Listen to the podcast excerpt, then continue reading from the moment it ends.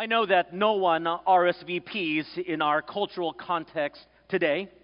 Hopefully, it will change soon, but uh, we often don't do it. Whether we receive an invitation uh, to a wedding or to a birthday party, an anniversary party, or to a social event.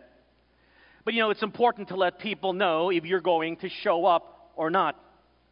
I don't know if some of you have read Kristen Lane's heartbreaking blog post about how no one showed up at her son Malin's ninth birthday party. And her blog post went viral on social media. And there in her blog, she writes I write this post with swollen, puffy eyes, still raw and burning from crying myself to sleep on my pillow, she began. What was supposed to be a fun filled birthday party weekend, complete with pizza, cake, games, prizes, and friends, went horribly wrong. Malin is a third grader who had previously been homeschooled but recently switched to public school. And this little guy was excited to invite his classmates to his real first birthday party, a Diary of Wimpy Kid themed celebration based on Malin's favorite book series. He handed out the invitations to his friends in school and eagerly began counting down the days until his birthday. Through Karen, the mom, had asked the parents to RSVP on the invite. To her concern, she hadn't received a single reply. But when she expressed her concern to her husband, he reassured her that nobody bothers to RSVP these days. Don't worry, he told her, they'll come. Kids love birthday parties. When the big day finally arrived, Marlon was up before the sun, hanging streamers, blowing up balloons, picking out his outfit, and carefully assembling treat bags for his guests. He told his mom, This is the happiest day of my life. I can't wait until my friends get here. But no one came, not a single kid which is why Kristen sat down to write her now viral post, begging parents not to ignore those four letters ever again RSVP. And she writes, I know you're busy, tired, stressed, have a million and one other things to do. I'm right there with you. But please, the next time you're tempted to ignore the handwritten invitation from a classmate, please remember that there could be a child sitting at an empty party table crying into his napkin, feeling unloved and rejected. When you hear of a story such as this, what is your response? How do you feel? You feel sad. Your heart goes out to Malin and his mom, Kristen. How can people be so inconsiderate that they simply will not show up? But can you imagine a party where millions of invitations are sent out? The party was planned, it is an extravagant one, and no one shows up. Well, it happened to God. And if you don't believe me, I'd like you to turn with me in your Bibles this morning to Matthew chapter 22 as we take a look at verses 1 to 14. We continue this morning our sermon series entitled Masterclass Learning Important Life Lessons from the parables of Jesus. This morning, we want to learn how to prepare for a party, specifically, a party that God has prepared, the celebration that will be when we enter into His kingdom. Now, to put this parable into a historical context, this parable was given by Jesus towards the latter part of his earthly ministry when the Jewish people had already rejected him. His offer of the kingdom had been rejected represented by the animosity of the religious leaders against Jesus.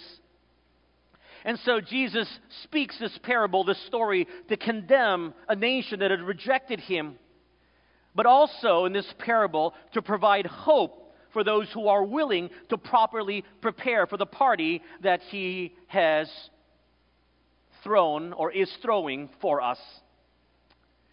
Now, there are four steps to preparing for a party, and we're going to outline our sermon in such a way. And so, the first step, number one, if you're taking notes, step one, receive the invitation.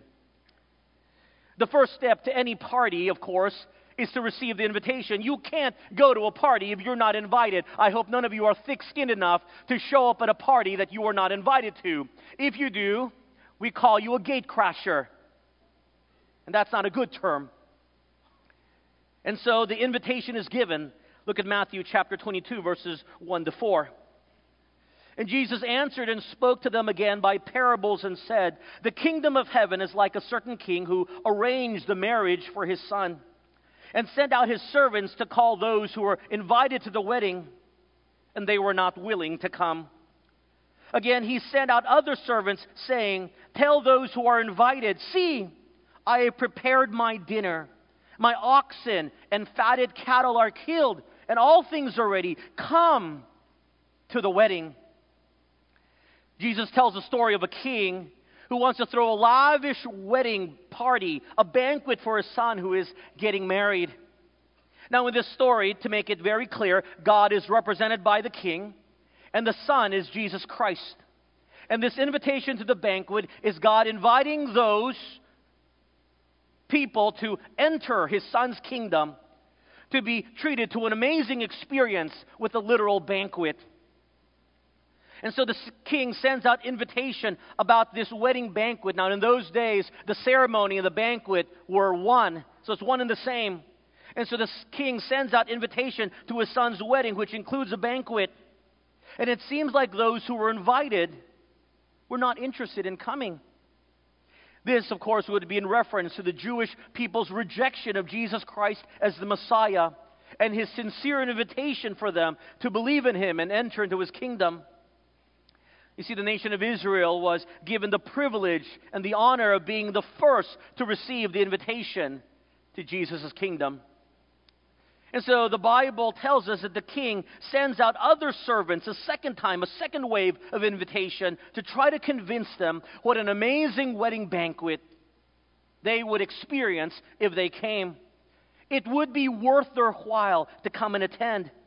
In fact, the Bible tells us in the invitation, the king notes that he has killed the best of his oxen. He has killed his fatted cattle, those animals that had been reserved for a very special occasion. The best had been prepared for them. All they had to do was come and to enjoy. And this second invitation shows historically that for centuries, God had sent prophet after prophet to tell the Jewish people about the amazing benefits of entering into God's kingdom. Prophets like Ezekiel and Isaiah and even John the Baptist talked about the greatness of the kingdom and an invitation for the people to be a part of it. Here we see that God pulls out all of the stops to convince people that His kingdom is worth being a part of. In fact, he gives descriptions of what we can look forward to. He tells us how great the millennial kingdom will be when he writes in Isaiah 25, verse 6 And in this mountain the Lord of hosts will make for all people a feast of choice pieces, a feast of wines on the lees, of fat things full of marrow of well refined wines on the lees. The best of wines and the best of meats is what God has literally prepared for those who enter into the kingdom. For those of you who have been to children's parties, you know that in some children's parties that uh, they often have a petting zoo where they'll bring cute furry animals for you to pet or for your kids to pet. And for you, it's nothing because you, you've seen the puppies and the rabbits, they're not exciting. You want a party where you can pet bears, hug tigers, stroke the mane of a lion. That would be an exciting adult party. But you also realize that if you do that, or have that option, you'd probably get your head bitten off or your hand bitten off. That would not be worth it. But imagine this God says it will happen Isaiah chapter 11, verse 6. This is an experience that we who enter the millennial kingdom will experience. The wolf shall also dwell with the lamb, the leopard shall lie down with the young goat, the calf and the young lion and the fatling together, and a little child shall lead them. You want to hug a panda bear? You get that opportunity when you enter the kingdom. You want to hug a lion, hug a bear? There's your opportunity. And so God pulls out all the stops to tell us that it is worth entering the kingdom. And the people of Israel knew all about this, and yet they still rejected this invitation. In our present application today, we have received a wonderful invitation from God to enjoy sweet fellowship with Him in this life and to enjoy an even better fellowship with Him in the life to come for all eternity. We know that when we enter into His kingdom, we will be in the presence of the one who loves us unconditionally. And we're also told that He has prepared the best of everything for us. In fact, the Bible tells us He has been, been preparing since the day he was resurrected and ascended.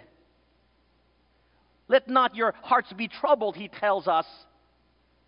I go to do what? To prepare a place for you. He has been preparing a place for us for almost 2,000 years. It's going to be wonderful. And yet, it is a wonderment in this great invitation of God for his kingdom that there are still people who balk at receiving it. If I were to ask you, how many of you have ever received a wedding invitation? I think all of you would raise your hand. And if I were to ask you what's in it, well, in a wedding invitation here in Asia, you would have uh, one page with all of the details the time, the location, uh, the reception location, the name of the couple. On a second sheet, it would probably be translated into Chinese. In the third sheet, it would be a list of all those in the entourage, uh, the, all those who were chosen to be the godparents uh, of the wedding couple, the sponsors. But I wonder have any of you ever received a wedding invitation who are included in the wedding invitation is the reception meal menu? Anyone? I've never received one. I would love to see the reception meal menu in the wedding invitation. Because I tell you what, it would certainly motivate most of us to attend if we know what we're going to be eating that night. Imagine a wedding invitation that announced the wedding reception meal menu. And in an ideal wedding meal menu. It would be an eight course meal of suckling pig and giant prawns, of wagyu beef, of giant scallops, of abalone, of oysters, of lobster, and roasted goose. That would be my ideal reception. And I bet you that if that menu with those items were put inside the wedding invitation, none of you would miss that reception. But why is that not done? Because you're thinking that the motivation of why you should come to a reception is because of your relationship and appreciation and love for the family or for the couple. And you know, the wonderful thing about God is that He presents us in His invitation the reason we should accept because He so loves us and has done so many things for us, and we love Him in return. And yet, to add to the benefits of coming, he tells us exactly what we're going to be eating at the wedding supper of the Lamb. He tells us what we get to enjoy in heaven. He's not enticing us, he's enumerating the greatness of the party he's going to throw. Well, that's the first step to receive the invitation. There is a second step. What happens when you receive the invitation number two? Step two.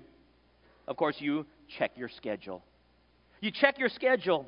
You want to check your schedule to see if you are able to attend, if you are free, and if there is a preset appointment or if there is a conflict, you're going to decide whether or not you're willing to move that appointment so that you can accommodate this invitation to this spectacular celebration. All right? We do that. And so let's say hypothetically you you get an invite. I don't know why, but randomly you get an invite to join the richest man in the world's child's wedding. That's Jeff Bezos today of Amazon. Let's say for whatever reason you know Jeff and he sends you a wedding invitation to your surprise. The richest man in the world's child's wedding. And in the invitation, it tells you that it is an all expense paid trip. Jeff will fly you first class to the beautiful Maldives. Who are assembled there will be Hollywood's top stars, as well as a few heads of state. Let me ask you this if you receive an invitation like that, and as you check your schedule, and you see on your schedule that on that date your child has a dentist appointment, would you write back to Jeff and say, Dear Mr. Bezos, thank you for the invitation. I'm sorry I can't attend because my child has a dentist appointment. It was booked six months earlier. Your invitation came four months. That would be crazy. None of us would do that. The first thing you do, you'd call the dentist's office and move that appointment. Let's say that date fell on your child's birthday. I bet you 99% of you would ask your child, hey, can we celebrate a week before? Let's say even it fell on the due date of your wife's, well, your child also, but it fell on the due date of your child. Would any of you have the audacity to tell your wife, I'm sorry, honey, it's a, it's a once in a lifetime experience? And she may respond, Well, this is a once in a lifetime experience. And your reply is, But honey, it's, it's the Maldives. You may say, Oh, we'd never have that conversation. Really? I bet you, you, in some of your family situations, you've had a very similar conversation.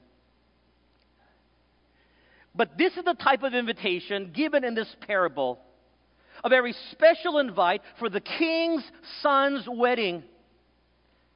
But I want you to look at the attitude of those invited, which represents the Jewish people's attitude towards the kingdom offered by Jesus. Look at verse 5.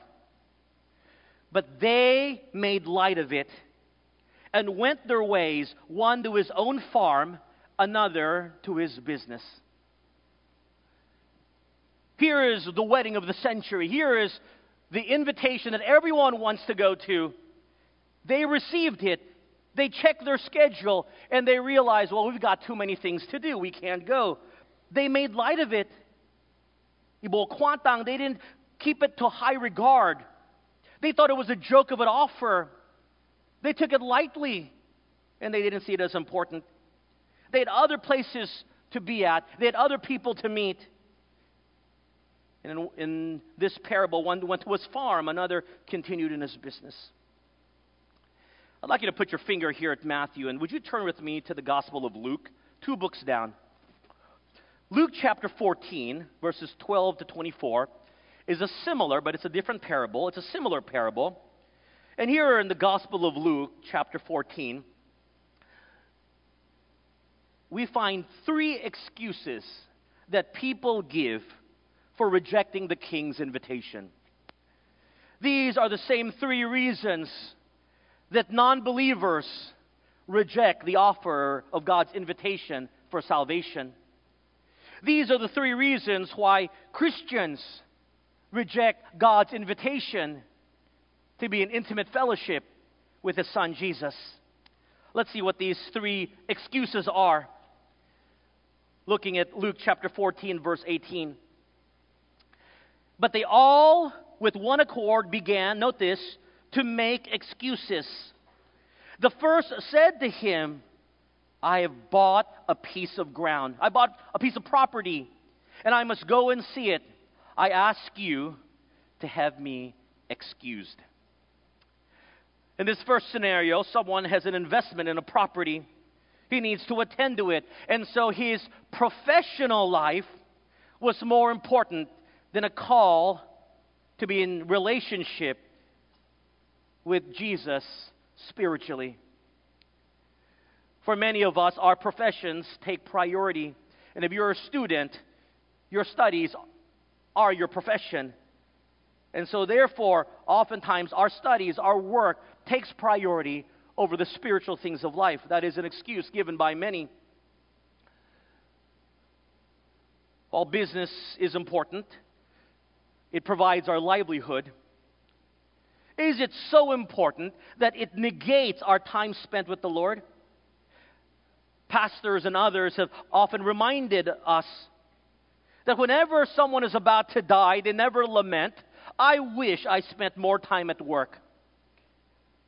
I've been at the bedside of many who are leaving this earth. No one ever tells me, Pastor, I wish I grew my business bigger. I wish I spent more time at work. And all of you, I think, would acknowledge that truth. But we don't live out this truth. We live as if our professional life is the single most important thing in our life. Our studies are the most single important thing in a student's life. And so we are so engrossed in it that we miss out on this wonderful invitation from the Lord to fellowship with Him. And so we often use our professional life as an excuse. Look at verse 19, the second scenario. And another said, I've bought five yokes of oxen, and I'm going to test them. I ask you to have me excused. In this second excuse, a person has made a purchase of five oxen, and now he's more interested in taking care of these five oxen and attending to them than to be invited to a party. The one pictured in the second scenario has allowed his possessional life to be more important to him than a time spent fellowshipping with the Lord. You had the first area, which is the professional life, and now you have the second, the possessional life. And certainly, we spend a lot of times on our gadgets, our cars, our hobbies, our vacations, our television shows, our movies. Possessions can both be tangible and intangible. And it seems like all of our possessions take precedence over our desire to spend time with the Lord, and therefore it serves as an excuse for us. Let me just finish this movie. Let me just finish this television series. I'll spend time with God after I tune up my car, after I play a round of golf, after I finish programming my phone. The possessions of our life and the maintenance of those possessions often clog up our schedule so much that we simply don't have time, and so our possessional life serves as an excuse. Look at the third scenario, verse 20. Still another said, I have married a wife, and therefore I cannot come. The third excuse is given as it relates to family life. Somehow, family life has now taken priority over one's spending of their time with the Lord. Family events, family obligations, family time, family meals surely do take up a lot of our time. And while they are very important, and I would never minimize that family time, somehow they take such precedence and priority and importance in our life that we shun the invitation of our Lord to be with Him and to spend time with Him, both in private worship and in corporate worship. Now, I fully understand the realities of the busyness of a new parent taking care of their newborn baby. I know of the energy that must be expended for a child to take care of their aging elderly parent. I fully understand the obligations that you must be at certain family social events. But in reality, unless it takes up 24 hours and seven days a week of your time, family obligations is simply but an excuse. Because in reality, you know this to be true.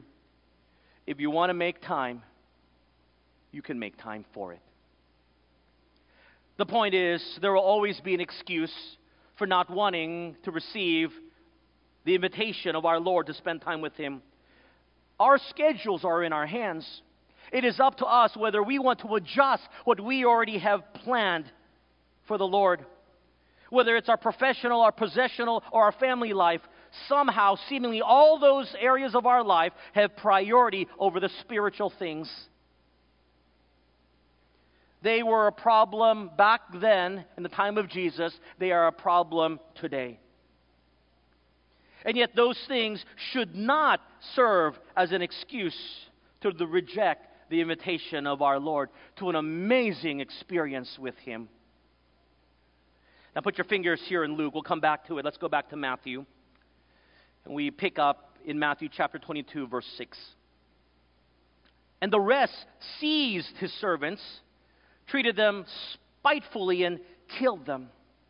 To our horror, there are even some invitees who are so resentful at the king's kind invitation that they killed the very messengers sent to invite them to this lavish banquet.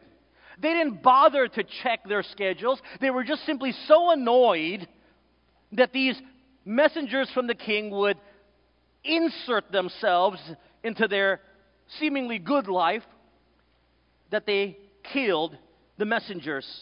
And of course, this is what the Jewish people did to many of the prophets God sent to tell them about his amazing invitation to his kingdom. And in that context, historically soon, they will do the same to Jesus. You would think, well, how can someone be like this? You can reject the message. You don't have to kill or hurt the messenger. Well, my friends, the world has not changed. The world is no different. In fact, it's getting worse. Think about how antagonistic the world is to the gospel message. The gospel is an offense to them, it offends them. And so I feel sorry for the young men and women who are going to grow up in this generation. I feel sorry for you who will be living out this 21st century. Because not only will the world today not only reject the message, they also have to hurt the messenger. And so be prepared. As you warn them or tell them about Jesus Christ in your life, as you hold to the teachings of the scriptures, they will not simply reject your message, they will hurt you, the messenger. They will call you dumb and stupid and crazy for believing in something that was written thousands of years ago. They will call you an intellectual disgrace because you don't hold to the evolution theory of the origins of life. They will call you bigoted and intolerant and unloving because you have not bought in to the LGBT lifestyle because the scriptures speak about this. And they will challenge you and destroy your reputation, calling you a religious fanatic because you uphold to the truths of the Scripture. The message you bring will be rejected, and you will be hurt as the messenger. Be aware. Verse 7, look what happens to them. But when the king heard about it, he was furious, and he sent out his armies, destroying those murderers, and burned up their city. We think that an excuse to not attend doesn't have consequences. Look at the result of those who ignore and reject the king's offer. They were killed.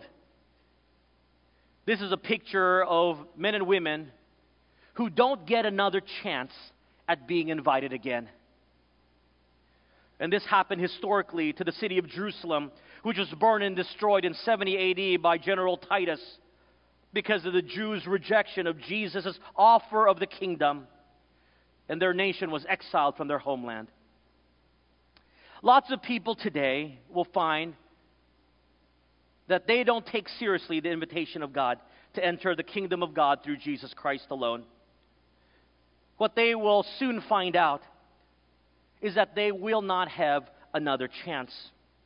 Whatever excuse you may have this morning, whether it's valid from your mind or invalid, it is a one time ask in this lifetime of whether you will accept this invitation or not. Because if you have excused yourself from this offer of salvation because you think you're a good person, my friends, you have disqualified yourself from ever having another chance to be invited again.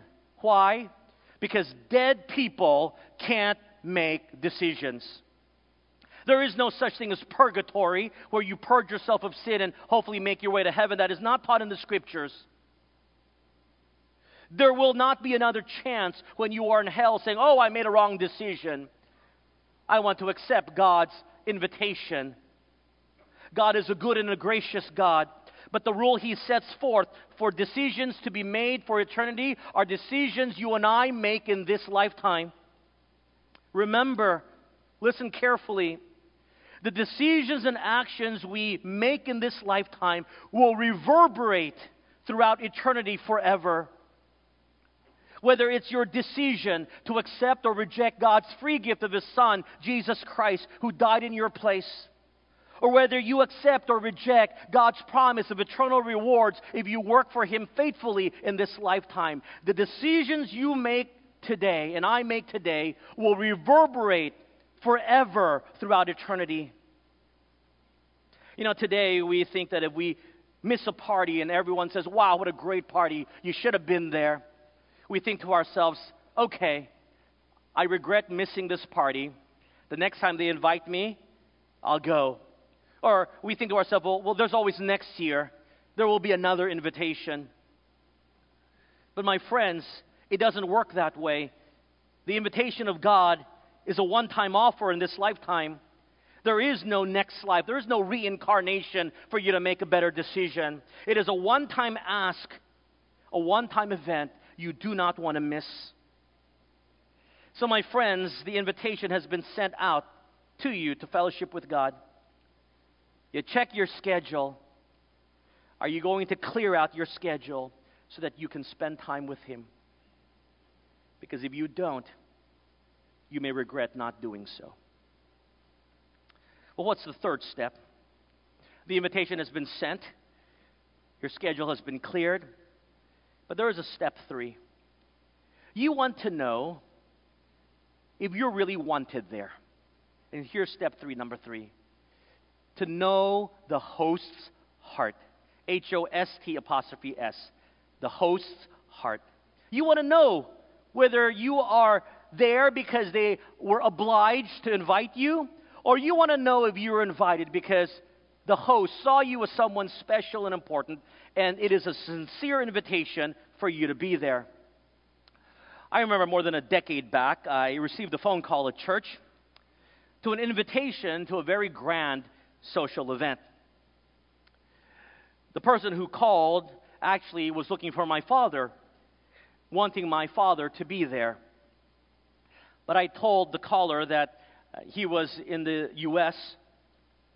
And so they asked me who I was. I told them I was the son, and they said, We would love for you to be there as his representative.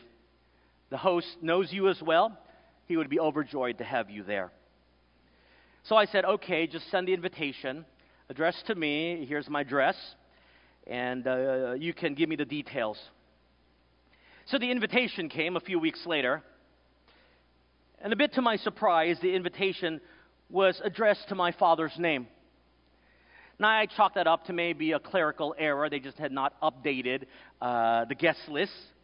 I didn't take it as an offense. They wanted to invite my father.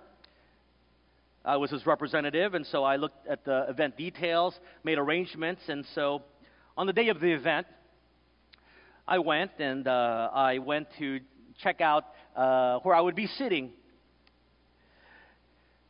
And I couldn't find my name. My name wasn't there. They couldn't find it. The reason my name wasn't there is because my dad's name was there. And on the seating chart, it was still his name on the plate setting and the table card, it was still his name. I thought to myself, wow, this is the worst coordinating group in the world. It wasn't a very large event.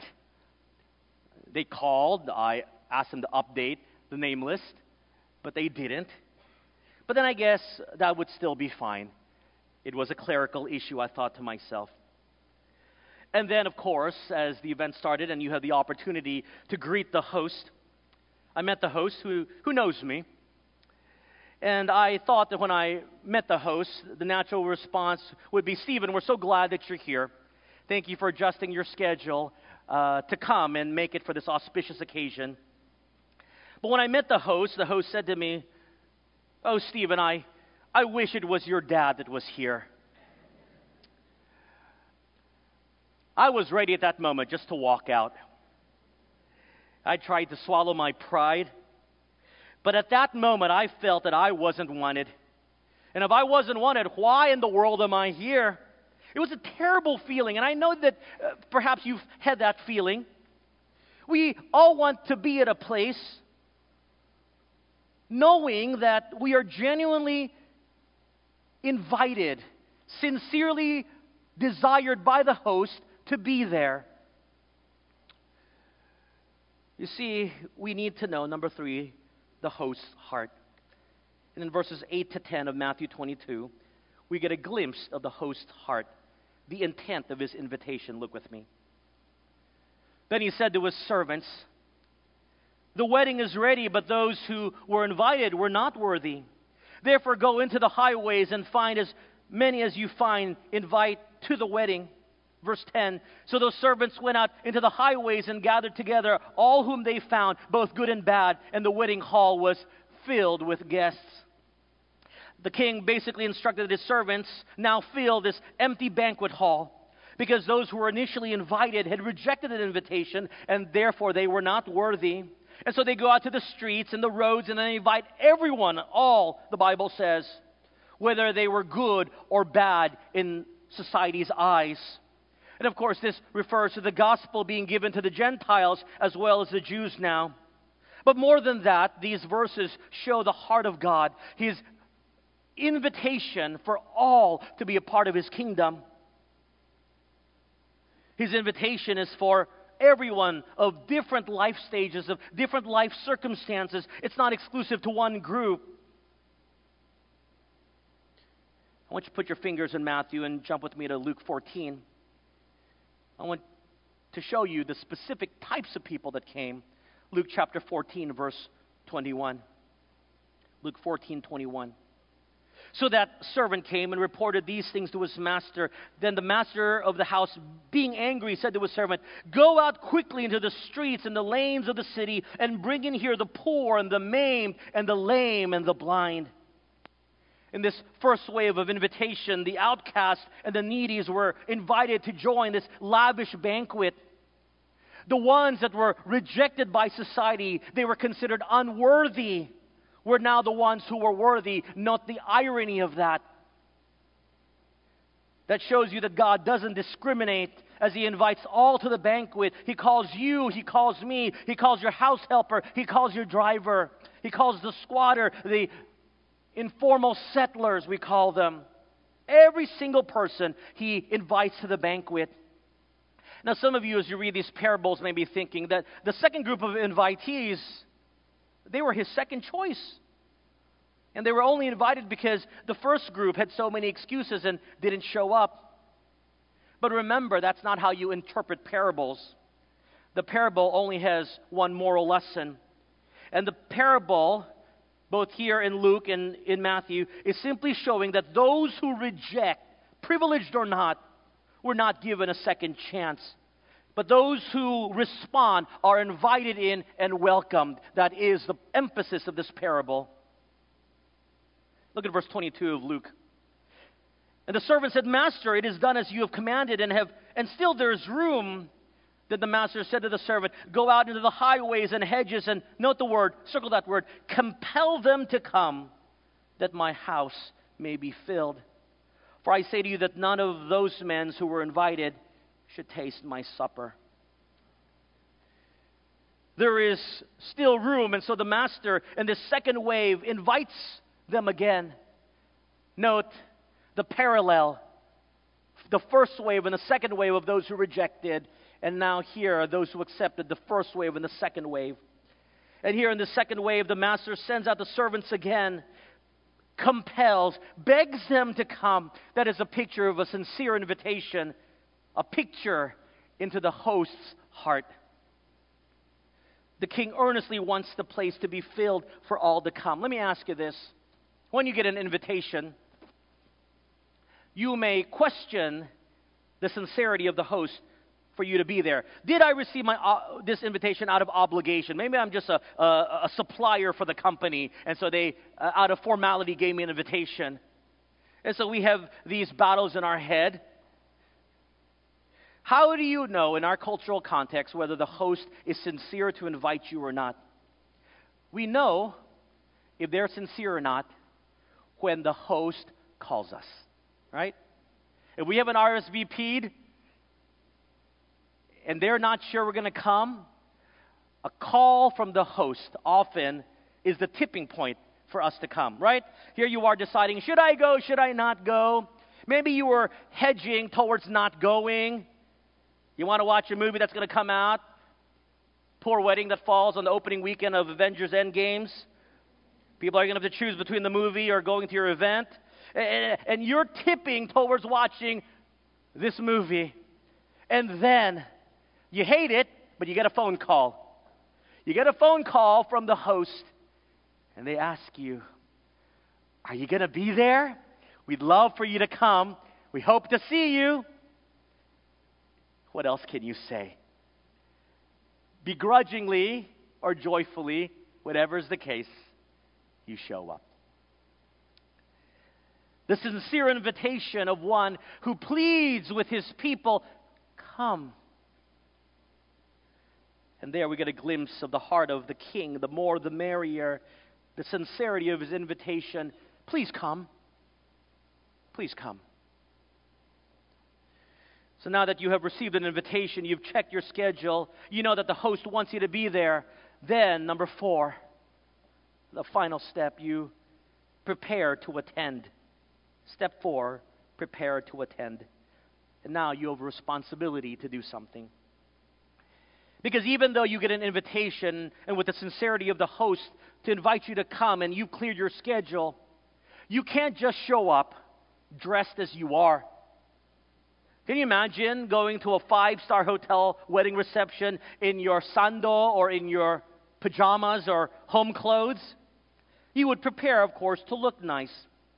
Would any of you dare to show up at a birthday party without a gift? How embarrassing would it be if everyone is presenting their gift but you don't have one? Apparently, there was a guest at the king's banquet who wasn't prepared. Look at verse 11 to 13. But when the king came in to see the guests, he saw a man there who did not have on a wedding garment. So he said to him, Friend, how did you come in here without a wedding garment? And he was speechless.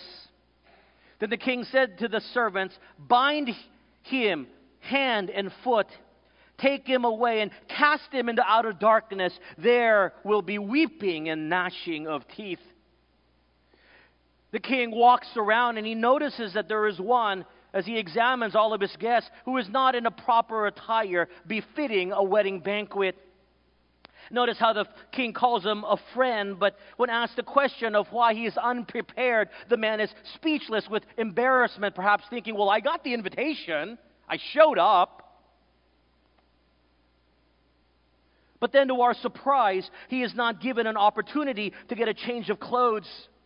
But instead, he is bound and taken outside, and there there's weeping and gnashing of teeth. These, these phrases utter darkness, weeping and gnashing of teeth, is are, are phrases that Jesus used to speak about hell. So imagine, here's a wedding guest who doesn't seem to be in proper attire, and he's thrown into hell. I hope you don't have the wrong perspective. It is not the application of these verses that if you're wearing shorts this morning, that I'm going to throw you and have you bound off the second floor balcony. That would be interesting, though. It's not about the attire, it's about one who is not prepared. You see, in the historical context, this represents a Jewish person who thinks that by his ethnic identity as a Jew, he didn't need anything to enter into the kingdom. He didn't need anything to prepare for to enter into the banquet. But he didn't have the right clothes. He didn't have the, the clothes of righteousness.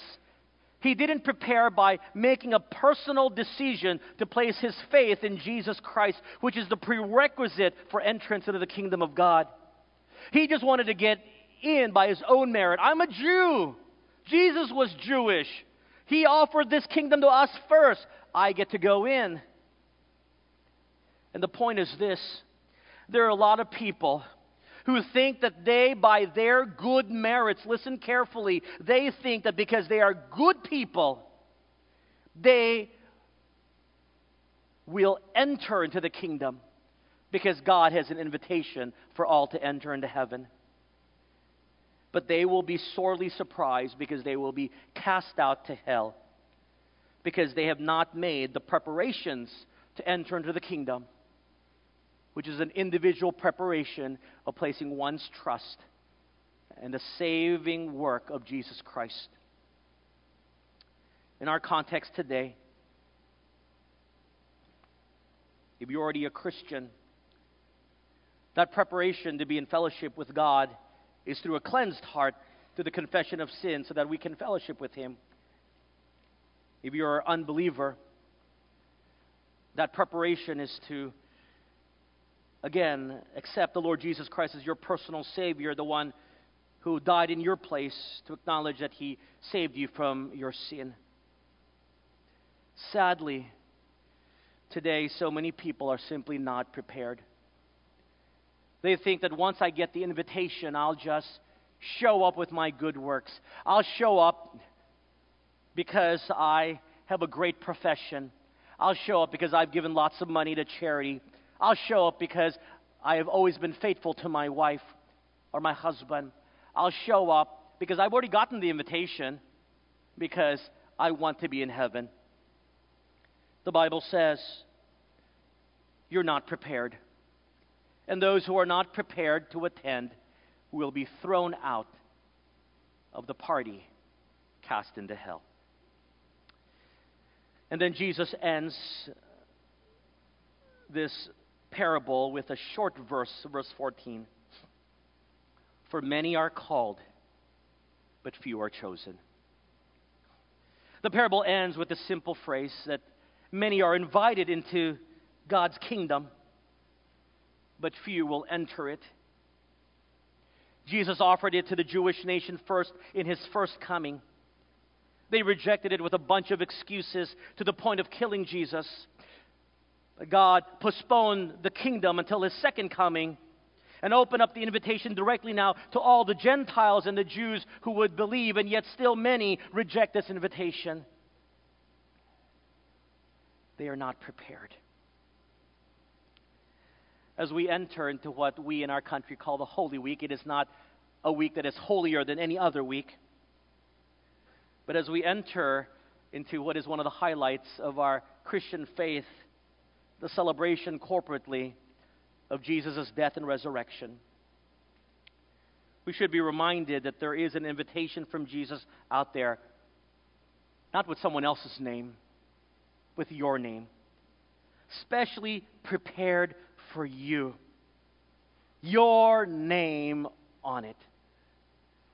And I hope that as you receive this invitation, or you are reminded again of this invitation, and you know the Savior's sincerity and earnestness for you to come, that you have placed as a priority the attending of this event, the desire for you to be in fellowship with Him and to prepare your heart through self examination toward life change. It may surprise you, but nowhere in Scripture does it ask us this week to feel sad. Some of you think that I must not enjoy the Holy Week. I must feel sad because Jesus was experiencing his Passion Week. Some of you think that we should feel sorry for Jesus as we reflect upon him on the cross. Jesus never asks us to feel sorry for him while he's on the cross. We are not asked by him to suffer like him. There are people who believe that if they crucify themselves, like those in Pampanga, that somehow that makes Jesus happy. Jesus never asks us to suffer like him. He doesn't ask us to revisit the stations of the cross. And by the way, more than half of those stations are not even in the Bible, they come from a mystical tradition that's not in the scriptures. The Bible doesn't tell us to suffer the stages of the cross like Jesus. What is the Christian's response? It is in reflection and remembrance of his death and resurrection that we examine our lives to see how we respond towards life change. It's not about your emotional feeling this week. It's not about whether you shed a tear so overcome by grief for what Jesus did for you. It is about a transformation of your life to be more Christ like.